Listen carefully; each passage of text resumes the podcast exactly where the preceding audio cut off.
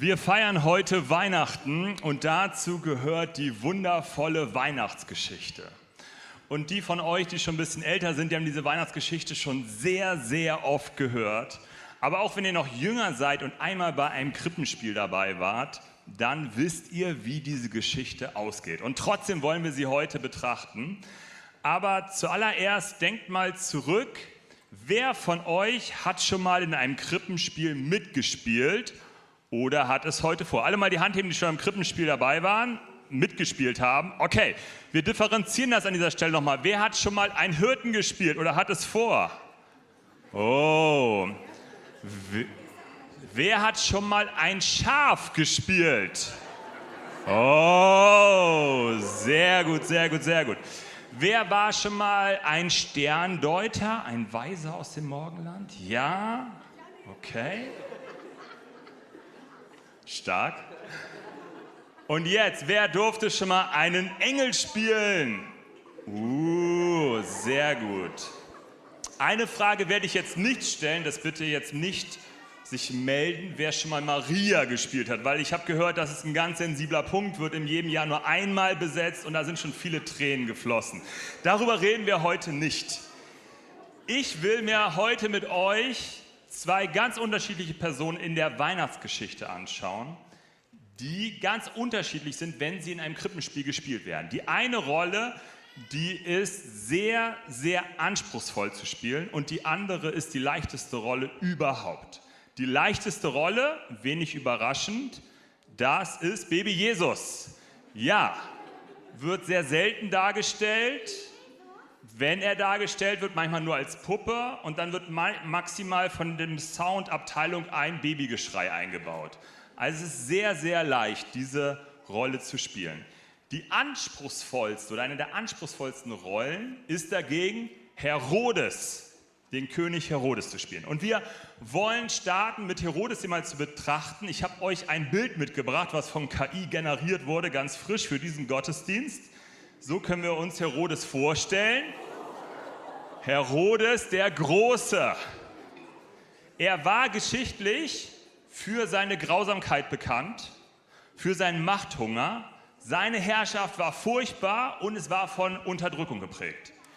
König Joffrey aus Game of Thrones wäre dagegen noch ein guter König gewesen.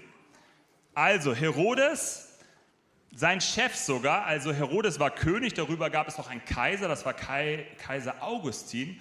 Und der hat über ihn gesagt, es ist besser, das Schwein des Herodes zu sein, als sein Sohn. Also wenn das ein Chef zu einem sagt, dann ist das nicht die beste Arbeitsbeurteilung. Und jemand später hat geschrieben, das ist das größte Scheusal der Welt. Also mit Herodes war damals nicht so gut Kirschen essen. Aber alle, die jetzt so ein bisschen ähm, beunruhigt sind, was passiert hier gleich im Krippenspiel, ich kann euch beruhigen. Also Herodes wird ganz professionell und gut und auch kinderfreundlich gespielt. Ihr braucht euren Kindern nicht die Augen zuzuhalten oder die Ohren zuzuhalten. Es wird ja alles großartig gleich werden. Herodes war wirklich der Herrscher vor 2000 Jahren, der auf dem Thron saß. Und auch noch heute gibt es Herrscher, die auf einem Thron sitzen. Die sehen dann manchmal gar nicht so aus wie hier, aber es gibt die, die darauf sitzen oder unbedingt darauf sitzen wollen. Und andere Menschen versuchen durch Macht klein zu halten, ihnen Angst zu machen. Mächtige Menschen. Das gibt es im ganz Großen wie im ganz Kleinen. Vielleicht hast du eine Chefin, die gemein zu dir ist, die auf dem Thron sitzt. Oder vielleicht denkst du, Pausenhof, der eine Schläger aus der siebten Klasse oder so. Also es gibt ganz unterschiedliche Herrscher. Aber wir wollen nicht weiter über Herodes sprechen, sondern zu Baby Jesus kommen. Er ist jemand, der im Krippenspiel ganz oft einfach auch unscheinbar im Hintergrund ist, den man fast vergessen kann. Aber Jesus ist der Grund, warum wir Weihnachten überhaupt feiern. Jesus, so sagt es die Bibel, ist der neue König, der Befreier, der Messias, der Retter, der Heiland. Aber Jesus kommt ganz anders, als es erwartet wurde. Jesus kam nicht in einen teuren, großen Palast. Er hatte keinen Thron, auf den er kam. Er kam auch nicht zur damaligen Hauptstadt. nach Rom oder zum Königssitz nach Jerusalem. Er kam in ein kleines Dorf, hatte vielleicht so 1000 Einwohner nach Bethlehem.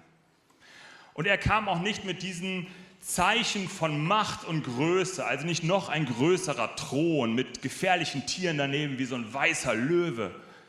Jesus kam in einen Stall und da waren vielleicht noch ein paar Schafe, aber die sind selten furchteinflößend. Und auch hier habe ich künstliche Intelligenz nochmal angesetzt, ganz frisch für diesen Gottesdienst, wie dies zeichnet. So wird Jesus nicht ausgesehen haben. Aber es gibt so ein bisschen dieses Gefühl und dieses Bild wieder. Was für ein Kontrast. Auf der einen Seite König Herodes und auf der anderen Seite Baby Jesus. Und vor Baby Jesus muss man keine Angst haben. Und vor Jesus muss man keine Angst haben. Viele damals und auch heute haben sich den Retter anders vorgestellt. Jemand mit mehr Kraft, mit mehr Power, jemand, der ordentlich durchgreift. Aber Jesus ist anders auf diese Welt gekommen. Er ist so gekommen, dass keiner vor ihm Angst haben muss. Jemand, wo jeder willkommen ist. Und die Bibel ist dann voller Geschichten später, wenn Jesus kein Baby mehr ist, sondern wenn er angesprochen hat zu reden und zu sprechen. Und ich möchte uns eine sehr, sehr schöne Einladung von Jesus aus Matthäus 11, Vers 28 vorlesen. Und dort heißt es, Jesus sagt das über sich, Kommt zu mir, ihr alle, die ihr euch plagt und von eurer Last fast erdrückt werdet. Ich werde sie euch abnehmen. Ich werde euch Ruhe geben. Bei Jesus ist Ruhe, Orientierung, Frieden und Freude zu finden. Und das gilt nicht nur für Weihnachten, sondern das gilt für alle Zeiten. Jesus kam zu uns, damit wir Frieden haben können. Amen. So, wir singen